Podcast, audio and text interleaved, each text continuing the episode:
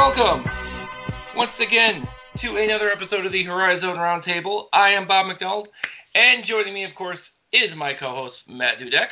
Hey there, everybody. Matt Dudek, you can find, of course, on Twitter at Horizon Matt. You can follow us on the uh, you can follow us on Twitter as well at Horizon R T. You can follow us on Facebook at Horizon Roundtable, and of course, be sure to uh, visit us at horizon roundtable dot com and subscribe wherever podcasts are available. And Matt, I, I know you've you've had you know the good news is we have basketball finally.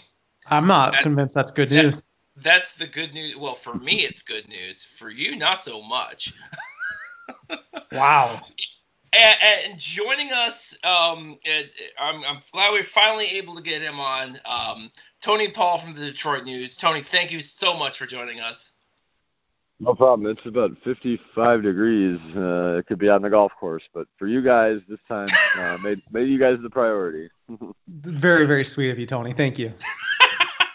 I, I do what I can.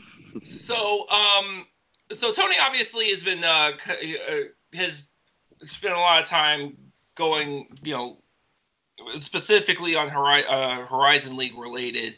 Um, definitely Oakland, definitely Detroit Mercy. Um, I'm sure you've, I'm sure people have fed you lots of information, lots of Horizon League types info over the years. So, but mm-hmm. this week, um, and by the way, uh, I'd like to point out that, that in the time it's taken us to do all the intros and everything, Oakland has already played two other games and lost both of them by double digits. Not the ideal start. No, it really isn't. And we're recording this on Sunday, and they're playing Michigan tonight. So, yeah, it, it's not been it, – it, if obviously, since we might as well rip off the Band-Aid, um, Oakland has not been very good this first three games of their season, like even a little bit. We were all so excited, no. too. We were all so very excited, too, because, you know, Oakland was going to be the first televised game on Fox Sports one against Xavier, and Xavier beat them so by were. fifty. Well, Xavier won by, yeah, Oakland lost by fifty-two. fifty-two. And fifty-two. I mean, yeah. So, Tony, I know I, I know that you um, you're, you're pretty good friends with, with Greg Kampe, and he was kind of telling us this going into the week, but, but what, did, what have know, you been I, hearing? I, what can you tell us? Uh, well, uh, I talked to Kampe quite a bit, obviously, um, and uh, you know, going into the season, um, I asked him just a couple of weeks ago, or actually last week, I just uh, was shooting the shit with him, and I said, "What, what's an acceptable record for you guys after seven games through your non-conference?" And he told me flat out, he's like, "Oh and seven," and I'm like, "Really?" And the reason he said that is because um. We, we reported when they shut down the program, which was the Thursday after Election Day, um, mm-hmm. which was when they put out the press release.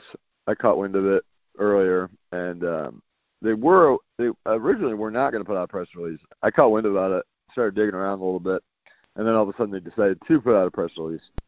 Um, apparently they had shut down the programs four or five days before that, um, and so really they ended up going nearly three full weeks without a practice.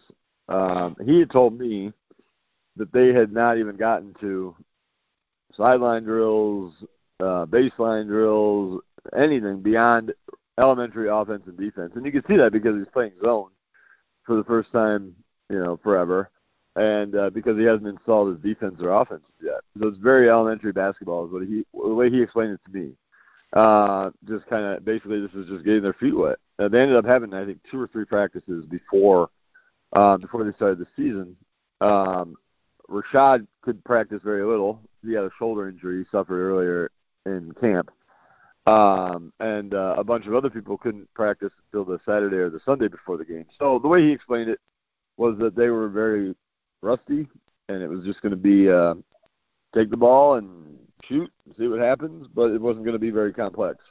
And what you're seeing is uh, a team that looks like they haven't practiced, and uh, they haven't. Now, that said, fifty-two, to me, as a, a non-basketball expert, fifty-two-point loss is alarming. Um, a little bit, yeah. The opener. Um, twenty-seven-point loss um, in the second game is alarming, and uh, a thirteen or whatever point loss the third game. Uh, they're cutting it in half, so if you go by that theory, then today they should lose by six to Michigan. Uh, but I've been told that's probably not going to happen. No, so, I, I'm going to guess no. We're, we're going back. I think we're going back up the. Uh, I think we're going back up the roller coaster hill. Yeah. Big, uh, big I, I think there's thirty. A lot of people that believe that. So it's just been. I mean, the way he explains it is, you know, it's all about Horizon League this year, and uh, they're going to get their money from these games, which was a big success to even get the money that they're going to get for these bye games because of how crazy and difficult the scheduling was. Um, so that's important. Uh, but uh, it's about the Horizon League for them. So we'll see how they progress. Um, they obviously have a lot of new faces, um, some transfers. Um, so uh, the kid, the JUCO kid who had a horrific first game, uh, bounced back and it looked better uh, and can clearly shoot the ball. So um, we'll see. Uh, but, yeah, I mean, the next they had their chances to win, I would think, against Toledo and Bradley. Uh, those were the two games that you're looking at, these seven, that they could probably win or maybe win.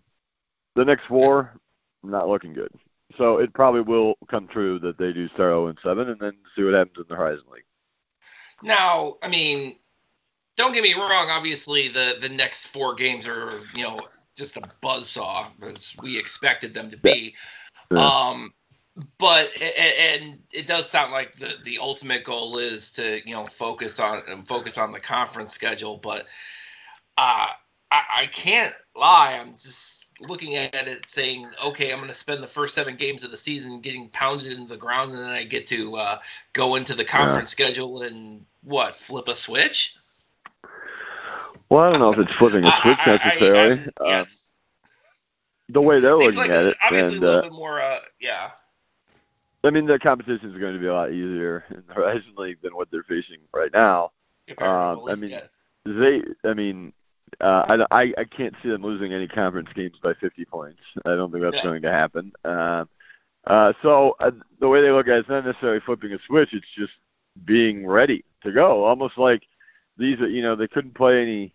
You know, there were no secret scrimmages this year against other opponents. Uh, again, they barely practiced and.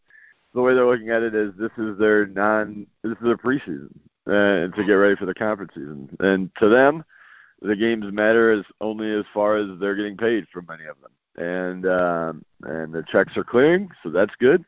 And yeah. then it's about it's about um, you know just kind of installing your offenses and defenses as you go, and uh, and being ready for conference play.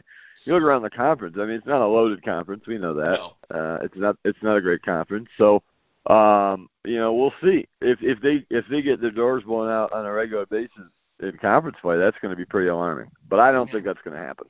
Hey Tony, you've mentioned uh, you know the the bye games and all that, and I think it was you that actually broke it a couple of years ago that Kampe had that uh, clause in his contract where he gets to keep one of the bye games.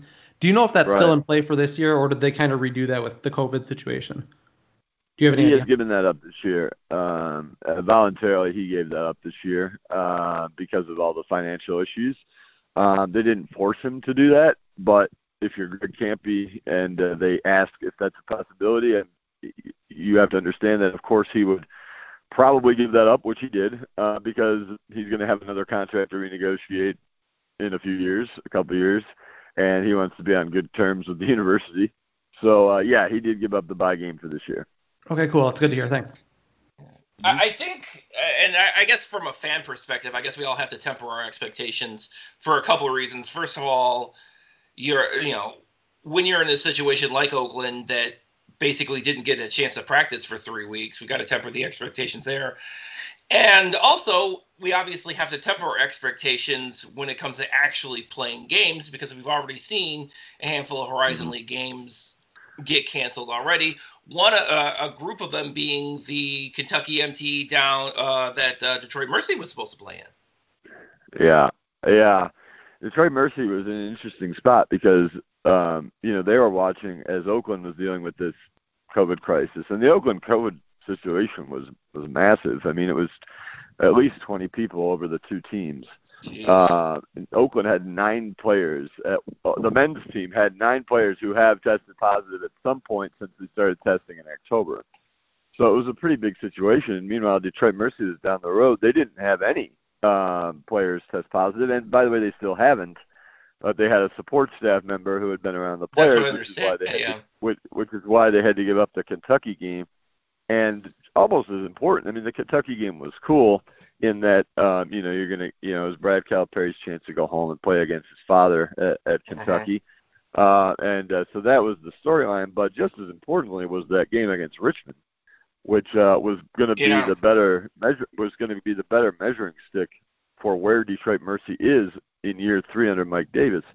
So that was kind of a big blow uh, for them. They didn't have to cancel, uh, but you know they're taking the cautious approach, which yeah. I think um, I think you're starting to see more and more schools start to take the cautious approach with this. And you go to football, you see that with Ohio State. Even Ohio State said they could have played this weekend, but you know they wanted to take the cautious approach. Sure. Uh, sure. And I think uh, that's kind of what Detroit Mercy did. So it's a blow for them.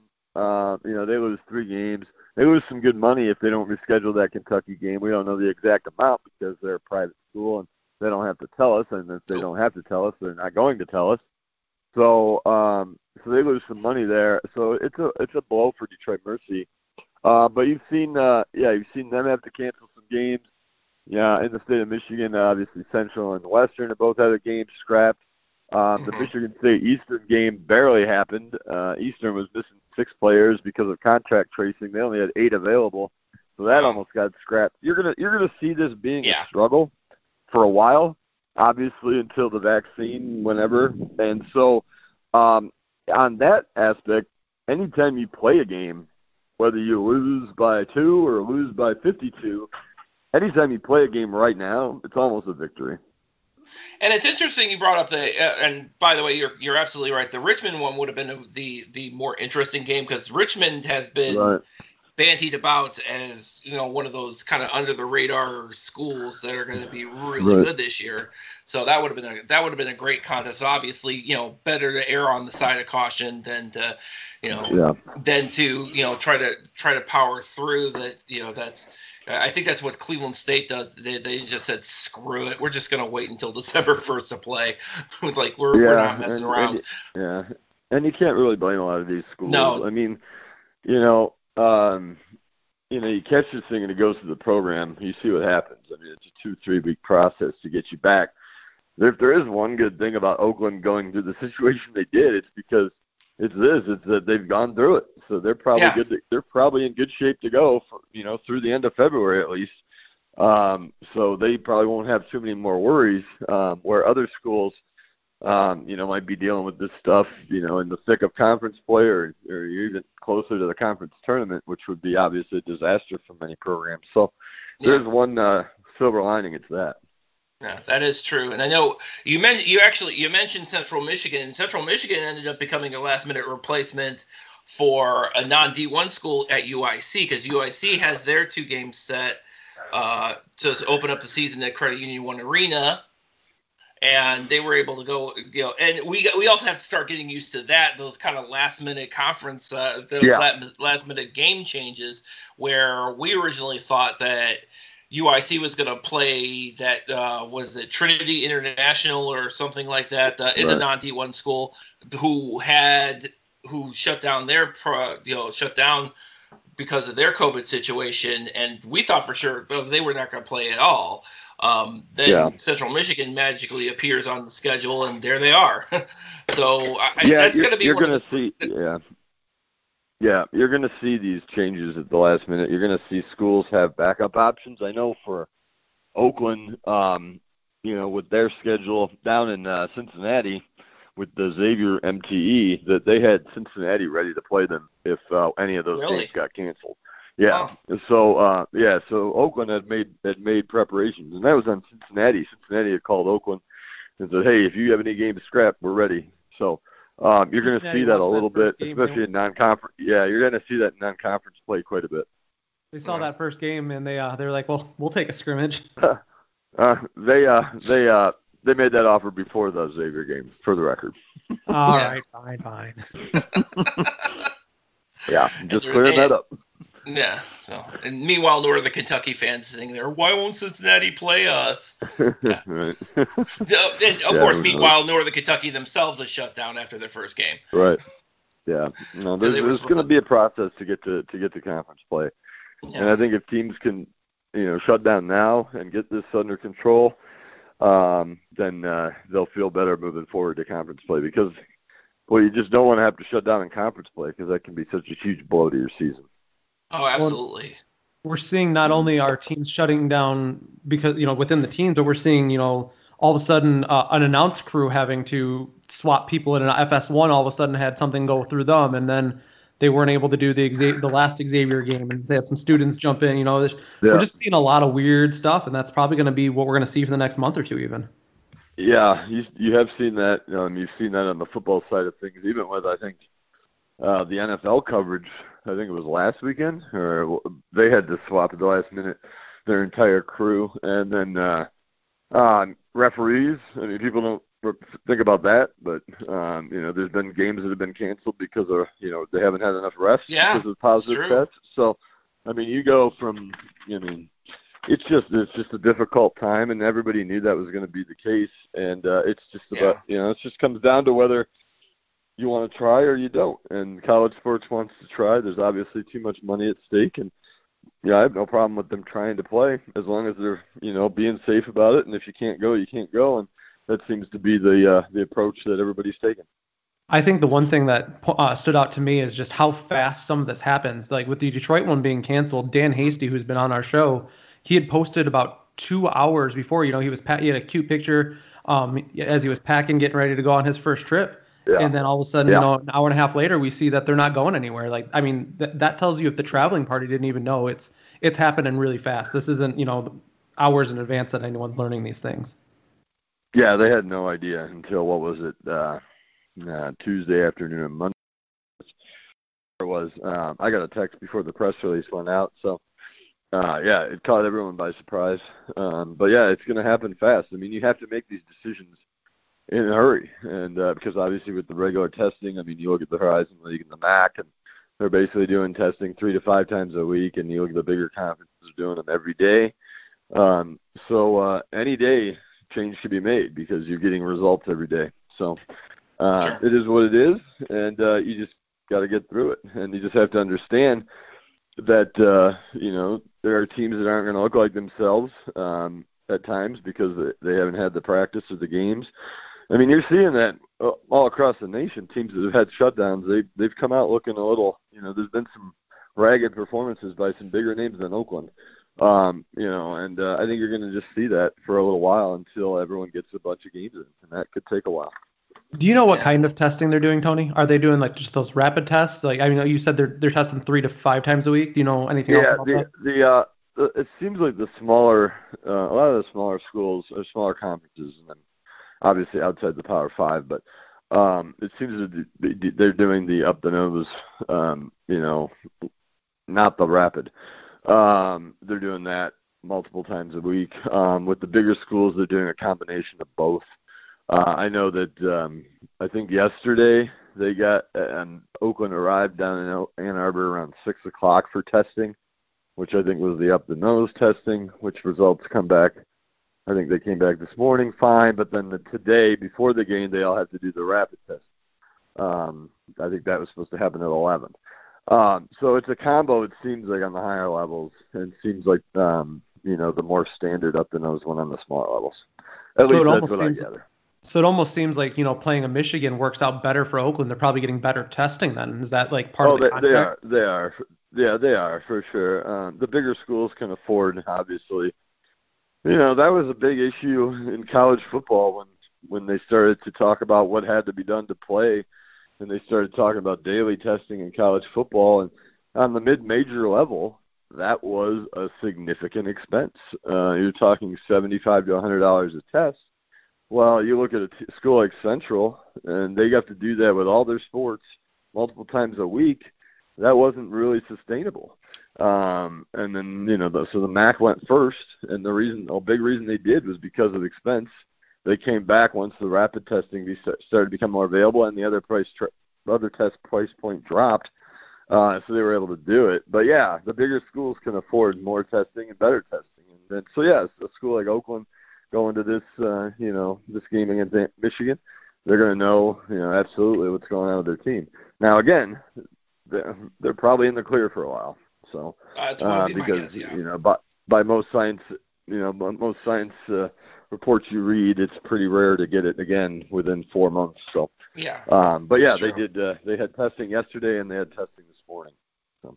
Yeah, and and obviously Oakland isn't the only one that's dealing with this. You know, Youngstown State is just now. Uh, I believe they're going to be ready to practice again on Monday. Um, so they're going to be back in action. Robert Morris is going to be in the same situation pretty soon. Now Northern Kentucky, of course, has to go through their cycle. Then they're going to probably lose yeah. a couple, you know, about a week and a half. Um, and on top of this, we're also finding, you know, coming into some of the conventional N C A A dilemmas that we always run into every year. Like, for example, you know, in this case being transfer waivers, which Oakland, yeah. Zion Young and Oakland finally finally got his. Um, but apparently Robert mm. Morris's Khalil Spear did not get his, and nobody knows yeah. why. And, of course, this is the, the the great voodoo magic of the N C A A not telling us what their whole criteria is. Yeah, just, it's a joke. It's, yeah. it's an absolute joke what's going on. Especially this year of all years. Yeah, I mean, no, it's, it's, it's ridiculous. You claim to be about the children and the kids or student-athletes or whatever, and then you make, you know, everyone, you know, this should have been the year where they just said, fine, you're good. You know, everyone gets the blanket waiver this year. Um, the only thing I can figure out from why, I mean, this year, and by the way, they have eventually approved probably ninety-five percent of the yeah. transfers for immediate el- eligibility. Of course, they took their time with all of them. It wasn't like they just said, fine, you're all approved. No, we have to go through each case and whatever. Um, but the, the one thing I find from the transfer st- side of things is that if the previous school wants to be a dick and block it, that's where that's where problems come in. And that was where the problem was with Zion, with Zion Young for a while. Uh, his previous school, um, even though they had a coaching change, um, was being difficult. And it was the same thing with Michael Flowers, who transferred from Western to South Alabama. I mean, Michael. I mean, look at Michael Flowers. I mean, he couldn't have done any more for Western Michigan. I mean, and then decides to leave, um, you know, because of the new coach. And uh, Western Michigan fought it, and so he got denied originally. So that seems to be the main thing. If a school on the other end is willing to work with you, then it seems like it goes pretty quick. And if they're not, and they want to hold it up, it seems like the N C A A allows them to do that, which is a joke. In my yeah, understanding... My understanding, and you know, I, I I've heard some of this even with some, you know, Oakland's had, you know, the plethora of transfers the past, you know, twenty-two years or so. Right. Um, is what it comes down to is when, you know, they're asked, you know, is it a runoff? And Oakland won't sign off a runoff waiver. You know, yeah, they wanted them to go, but they're not they're, they're not going to lie, and that's what it comes down to. Right. Is it, it's you know, when, from a compliance standpoint, it sounds like some schools are willing to kind of tell you know tell a little bit of a to, well to tell sort of a lie. Where other schools well, aren't, and that's where you're no, seeing, you know, no, discrepancy. That's sort, sort of a lie. I mean, there's a lot of schools that are willing to flat out lie. Yeah. No question. Um, it's college sports. It's dirty. Um, so, yeah. Um, but uh, Oakland, uh, you know, and I've talked with Kampe about this in, in some level. Um, and, yeah, he's, uh, you know, he's not willing to do that. I mean, he doesn't have to do that at this point in his career, you know. Um, Maybe if he was a young coach trying to start a long career, he'd be a little bit more lenient in uh, what you know and how he bends the truth, but and how Oakland would have bent the truth. But they're not willing to do that. Yeah, I know. Um, now to be clear, I don't, you know, I, I'm not really familiar with the the Khalil Spear situation over at Robert Morris. I know the guys over at the Colonial Sports Network. Uh, give them a shout out. They're putting. It sounds like they're putting together a podcast that kind of explains the situation. Once they po- once they pull that up, I'm sure we're gonna be sure to listen and, you know, get some, glean some details from that. Um, but I will say this, uh, one school that definitely got all of their transfer waivers was U I C. I was kind of impressed how they were get, able to get everybody on board. Um, yeah. cause, yeah, cause they got, uh, cause, uh, Tevian Kirk was, uh, and he was an, an even, he, cause he was in an interesting situation because he had spent his first two years at Ohio and then he transferred to Colorado State. he didn't even play a single game with them, and then decided to transfer uh, to uh, to U I C, a little closer to home for him. And he was able to get his, as was uh, Maurice Commander over there. Um, and you could tell, and I know the in the first couple of games, specifically with Tevian Kirk, I haven't seen uh, much of Maurice Commander the last couple of days. It's the impact is shown. It's it's interesting that. Um, We had a lot of questions about U I C, how are they were going to acclimate with uh, Luke Yaklich, how they were going to acclimate with the fact that they had almost a completely different uh, backcourt. Seems like they're doing pretty okay. I think. Yeah. That, well, yeah, they got a great hire. I mean, that was the thing that kind of opened some eyes. That's a yeah. big name to come into the Horizon League right there. Um, and uh, obviously, I mean, he was considered for the Michigan job if Jawan decided he didn't want it, you know. So that was obviously a big name uh, and a big get, and I think that obviously will resonate with recruits. And I think also when you have a new coach in place, in this day and age, the N C double A is going to be pretty lenient in, in approving those waivers. Uh, uh, so, um, yeah, good start for them. I think what they come back, they were down twenty-two to Northern Illinois in the first half and came back on that in his, in his debut, and then and then won yesterday against Central. Uh, Central's replaced, by the way, their entire starting five, basically. Yeah, they had so, like, um, yeah, they, they mentioned there was like, what, eight? They were, they, they've got like eight new guys on the roster. Yeah, they lost, I think they lost their entire, their their top five scorers from last season, uh, all graduated. So, um, yeah, so it, yeah, Central is what it is. I mean, they're, you know, they're always going to be able to score, but whether they're going to win is a different, is a different, uh, you know, different question. So, Um, but yeah, good start over at U I C, and maybe we'll be a team to watch. I know they weren't really well regarded in the preseason stuff. So, uh, but again, great coach, and uh, you know, sometimes it uh, it doesn't sometimes it doesn't take much to uh, turn things around.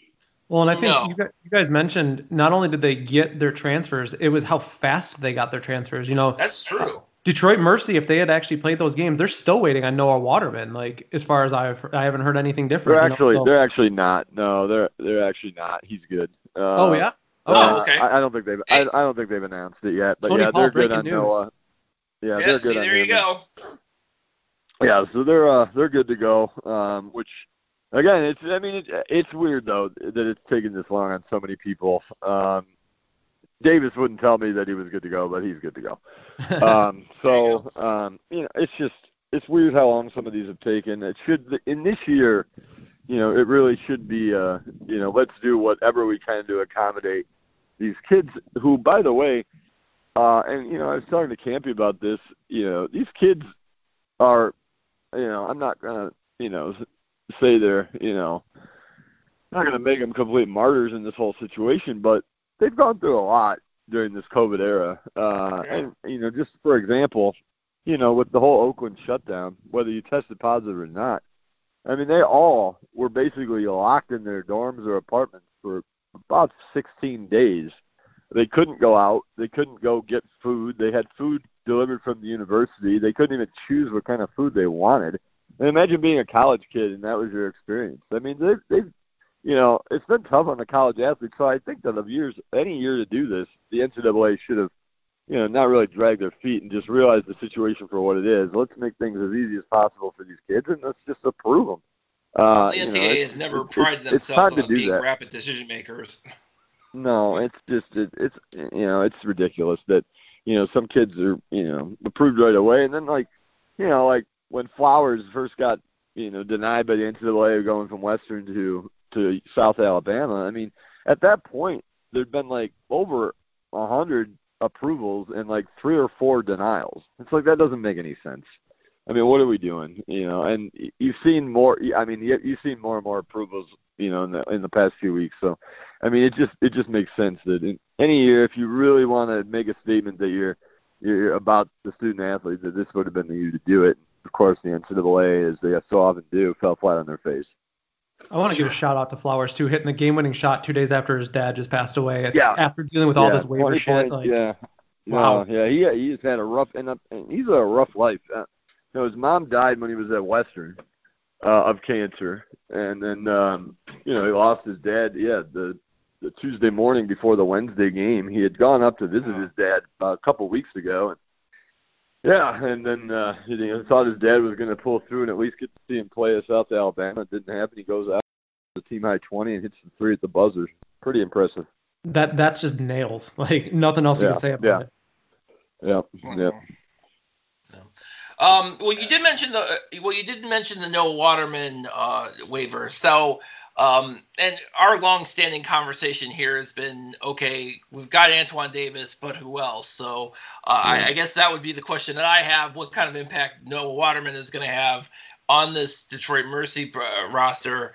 Um, where we've been, it's been kind of an ongoing conversation about, you know, who else is going to step up along with Antoine Davis. Yeah, well, uh, and that's a natural question because for the last two years it's basically been all Antoine Davis, and uh, that's yep. made for you know that's made for some fun games, uh, but it's also made made for some some brutal nights when you know he's off, and then you really are screwed. Um, so the bottom line is they got they got some transfers this year that they really like. Uh, obviously, Waterman is one of them. Um, they've gotten uh, this kid, you know, Bull from a grad student from Cal Baptist. They got Matt Johnson from Saint Bonaventure. He was the other N C double A waiver who he got approved yes. earlier. Um, they got Tareen Thompson from Seton Hall. Um, you know, they and they got this uh, grad student from and Markel Frazier from from Idaho. And so, you know, they've got some experience and uh, apparently some shooters. And they also really like Dwayne Rose Junior Um, Derrick Rose's nephew, obviously. Davis has been raving about him for a couple months now. So they feel like their starting five is going to be dynamic. Um, now, we'll see, uh, you know, once they start playing some games and start getting into the Horizon League. But, you know, um, I don't think you needed to add a ton around Antoine Davis. Uh, but if you add a couple or a few legitimate options uh, and space the floor for him a little bit, then I think that you're, you've got the makings of a team that could surprise a few people this year. I'm not saying they're going to win the Horizon League, but I, I do believe they'll be significantly better than last year. Um, and, uh, you know, and this is also year three under Davis, so it's probably time to uh, yeah. to take that next step, and he believes that's going to be the case. He, he you know, he says they did lose significant recruiting ground last year because of the N C double A ban for postseason play, which was also ridiculous. Um, you know, grades that, you know, were posted by athletes that weren't even on the team anymore. Um, so, uh, but anyway, uh, they knew that they weren't going to be in the postseason for the mo- most part, uh, didn't even have a chance. Now, it wasn't a great team anyway, so you say, well, you know, who's going to Detroit Mercy that thinks they're going to the N C double A tournament? Well, you know, kids at least want something to play for, you know, something to look toward. And if you don't have that option, uh, you're going to lose out on some recruits. And he says they did. And so he feels like this year they made up for it with some of these transfers. Um, so we'll see. Uh, I'm pretty high on them. I, they got some talent. I mean, I haven't seen these guys play much, uh, you know, including Waterman, who comes over from Niagara. But, um, you know, we'll see. Uh, I think that, again, I don't think you needed to add, you know, needed to add the Fab Five around Antoine Davis to make Detroit Mercy a threat. Um, so I think that they're going to be interesting to watch this year. Now, while the um, obviously because you know the the two games they were supposed to play down in Kentucky, I know that hurts, but at the same time they weren't. It, it wasn't. They're not in a situation. It doesn't sound like they're in a situation where they they need to you know stop practicing. Um, right. So I mean, they're you know, their next game is up against Michigan State. Um, not until the fourth. They, they're probably. It sounds like they're kind of in the same situation as Cleveland State, where they're just taking as much precaution as humanly possible, practicing, as, getting as much practice time as they can, and then maybe play two or three non-conference games, and then jump right into the uh, jump right into the conference right. schedule. Um, mm-hmm. With that said, you know what kind, of, especially when you have that many new players coming in, what is the advantage that Mike Davis is going to have with getting these guys acclimated with the extra practice time? Um, especially when you consider, yeah. again, you know, you're not going to be playing that many conference games going before you get into the conference. No, I think that's a good point. I think with the Davis situation and all the new players, um, especially players, uh, uh, veteran players, all right? Yeah. You can you can have touted freshmen, and that's fine, um, but uh, you have no idea what they're going to do when they hit the floor. Um, veterans, you have a track record, and so to get them acclimated and get these guys together, um, playing together, um, you know, hanging out together, conversing, you know, whatever, away from the court, you know, on the court, I think it's an advantage uh, for sure. Uh, so it's bad that they lost this game. Now, I am told they are desperately trying to somehow reschedule the Kentucky game um, at for some point. Now, they would have to basically do this before December nineteenth, which is the start of Horizon League play. Yeah. Um, once Horizon League play starts, um, you basically can't schedule any non-conference games unless you get a special waiver from the conference. They want they want their own little bubble, which they've shown by, you know, setting up this very uh, unusual conference schedule of playing back-to-backs at a single site. Um, so, but they are trying to reschedule the Kentucky game, and Kentucky's working hard on this too because John Calipari, frankly, wanted that game as well. Of course. Uh, you know, it's his son. You know, it's his son. It's it's a good feel-good moment, and so they they are looking at that. And if they do get that Kentucky game back on the schedule, um, they would probably also get Morehead State uh, on the schedule, which was the which was the third or the fourth team at the M T E. Morehead State's about an hour from the University of Kentucky. They would be able to get that game in probably as well. Um, so they're trying to do that to add these games back in, but uh, it's tight. You know, you got December fourth, Michigan State, December ninth, Kent State, December thirteenth, Western Michigan. So not a yeah. ton of wiggle room there. Uh, if I'm Detroit Mercy, I go call up Notre Dame, which apparently is begging for a basketball game. They are. On Twitter. Mike Gray was tweeting out yeah. saying yes. Yeah, well, I mean, look, you're going to play Michigan State on December fourth. They want, you know, Notre Dame wants a game on December fifth. Why not call them up and drive down to South Bend? But Um, anyway, the bottom line is Detroit Mercy is looking to add that Kentucky game, and if they can't get that, they're looking to add something else. But you know, it's just it's tight. So we'll see if it's at, we'll see if it happens. I don't think it's the Once end again, of the world. It's a tempering of expectations. Where yeah, we're where yeah, we, it, we're we're going to see some games that we might not expect, and lose out on against some games we were totally thinking were going to happen. Um, right. As far as this, because obviously, as far as the conference schedule is uh, is concerned, they the the Horizon League has obviously taken the tack of we're going to just do back to back games. We... I'm sorry. Was there more I was going to ask? Bob, did we lose you? Apparently, no. I'm here. I hear him. Yeah. I'm fine. Um, as far as the the conference schedule structure where they're doing the back-to-back games, I believe they're starting Friday, uh, Saturday, Sunday on the nineteenth, the weekend yeah. of the nineteenth and the weekend of the twenty-sixth. And then starting New Year's Day, they go into the they, they go into the Friday, Saturday schedule. As far as that, that's and they're obviously they're not the only conference doing that. Um, what it, from what you have seen, kind of based on all these these conference, uh, you know, rosters around the conference, where where do you see exactly um, kind of the pit, potential pitfalls of doing the back to back thing, or some some of the advantages maybe yeah. around with some of these schools? Yeah, uh, that's a good point. Um, I think that there are repercussions and fallouts from, from having to play this schedule. Um, first, uh, teams, teams that do a lot of film work and a lot of adjustments between one game and the next are not going to have that opportunity. Uh, there's sure. going to be limited time, limited tur- turnaround. Um, so teams that are really good at making adjustments uh, in the off day between the next game, that's going to be difficult. Um, so you're going to have to uh, have your have your plays in place basically going into the weekend. And if they don't work on Saturday, uh, you could have some issues on Sunday trying to make adjustments in such a short period of time.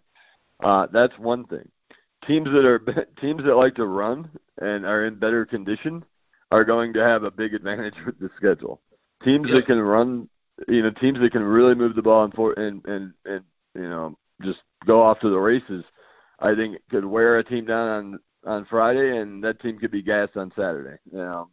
Uh, so I think those are the two big things. I think teams that like to run uh, uh, and play up-tempo the entire game are going to find this schedule very beneficial. Uh, Oakland likes to believe they could be one of those teams. Detroit Mercy likes to believe they can be one of those teams. So we'll see. Uh, but, yeah, it's it's different. Again, if you if your plays and your ex- game plan doesn't work on Friday, you're not going to have a lot of time, if any time, to change things for Saturday. Uh, so it's just it's very unusual. Um, I think you're going to see a lot of sweeps uh, in these in these series. I don't sure. think there's going to be a lot of I don't think there's going to be a lot of splits. Um, so it's going to be interesting. Um, uh, but again, um, and Kampe believes this too, the teams that run and, and play up-tempo and, and really force the issue are going to benefit um, against teams that aren't as well-conditioned to do that. So you talk about the, you talked about the prep work, obviously, for the for these uh, these back-to-back games. Is there any um, is there any wiggle room? Do you see that because they're playing the same team, you know, twice in a row, that maybe you know maybe you know the adjust, the the learning curve on the adjustments isn't going to be as high as it normally would be? Maybe that that's certainly possible.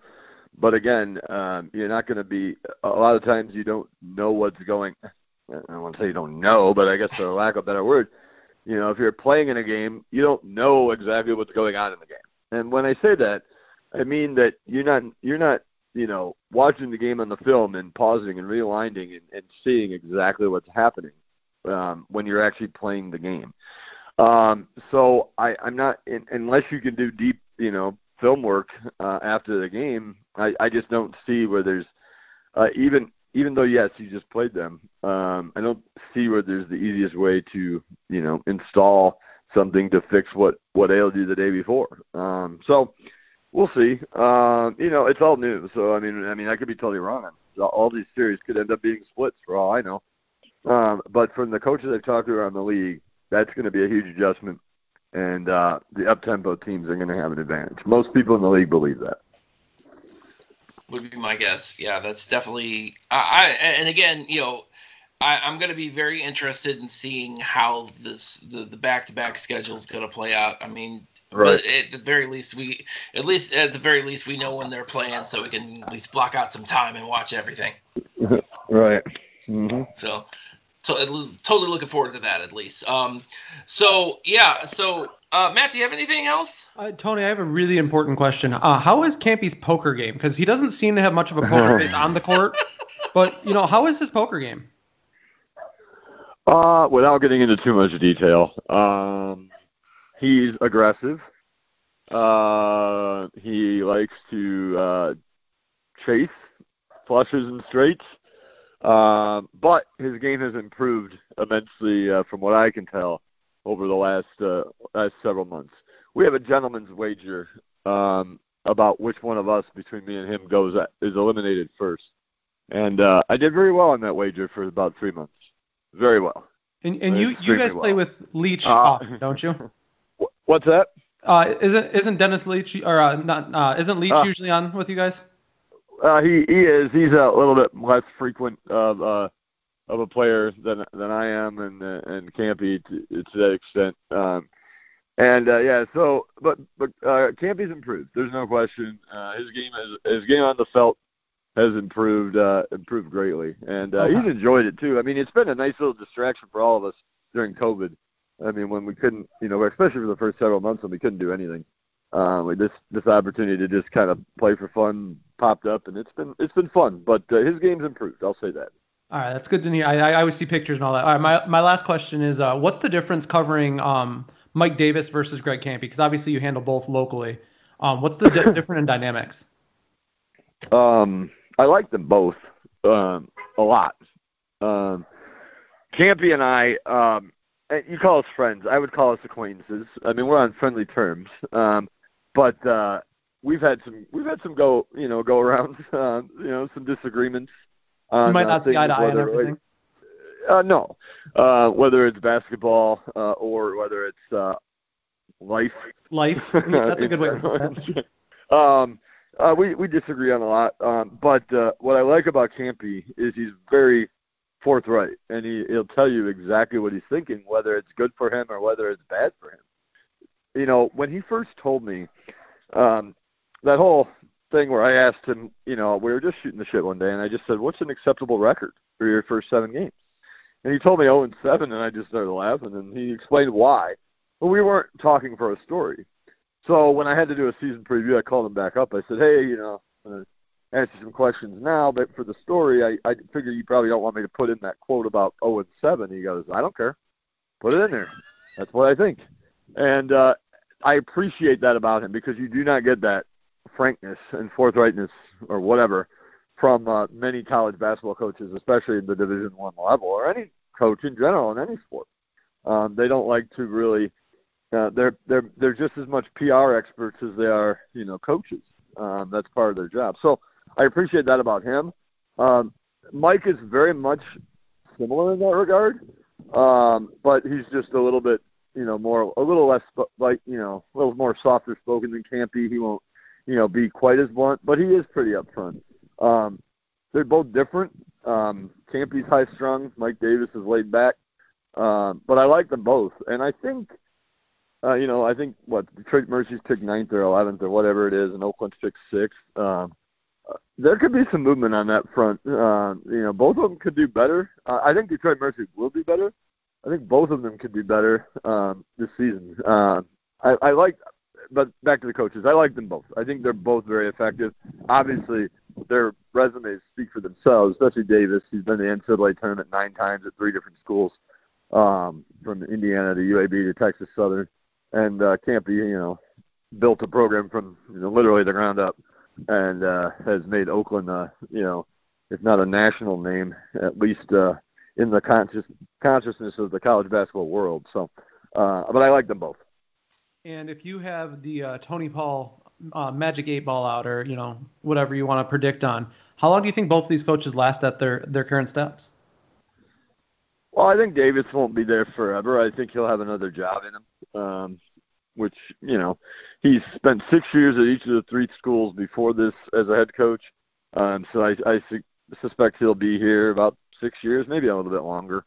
Um, Kampe, I'm not really sure. It's going to be on Campe's call. It's going to be Campe's call when he wants to step down. I, I think, you know, um, I I know there's some Oakland fans that are frustrated with the fact they haven't been to the tournament in a while, and uh, the last few seasons, and especially what they've done in the Horizon League, when they've been favorites some, and some of the heartbreaking, some of the heartbreaking losses they've had. But um, I, I suspect both of them are here for at least the next five years.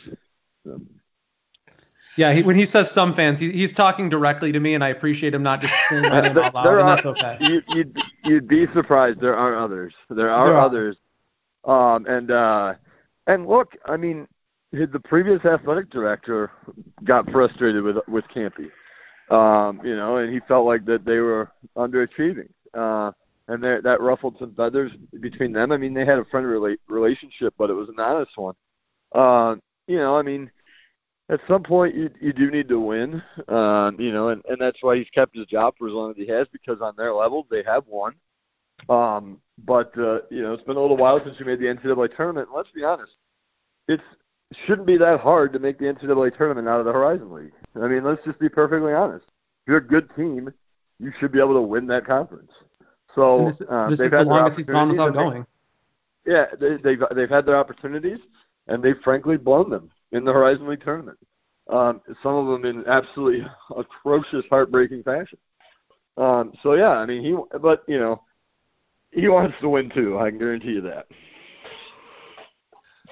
Well, Tony, thank you so much for joining us. Um, we've been waiting hey, for a while. We, we've been waiting. We, sorry, uh, you, it, sorry. It, yeah, sorry it's I missed okay. you guys Better last time. I apologize.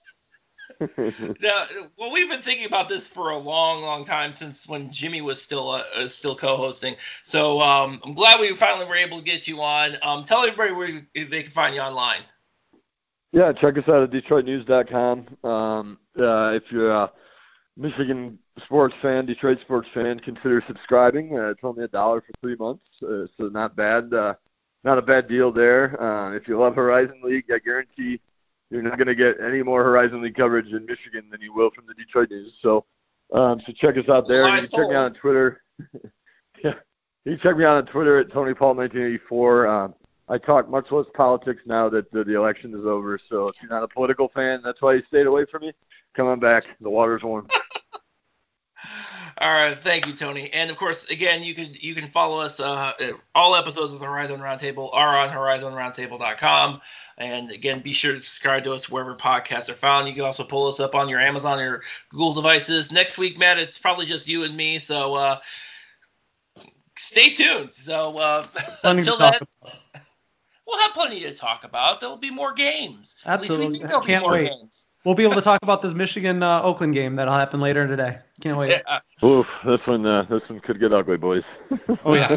I, I'm sorry, I have a Cleveland State game I actually get to watch next week, so be warned. So. All right. So until that point, uh, so until next week, uh, thank you all for listening.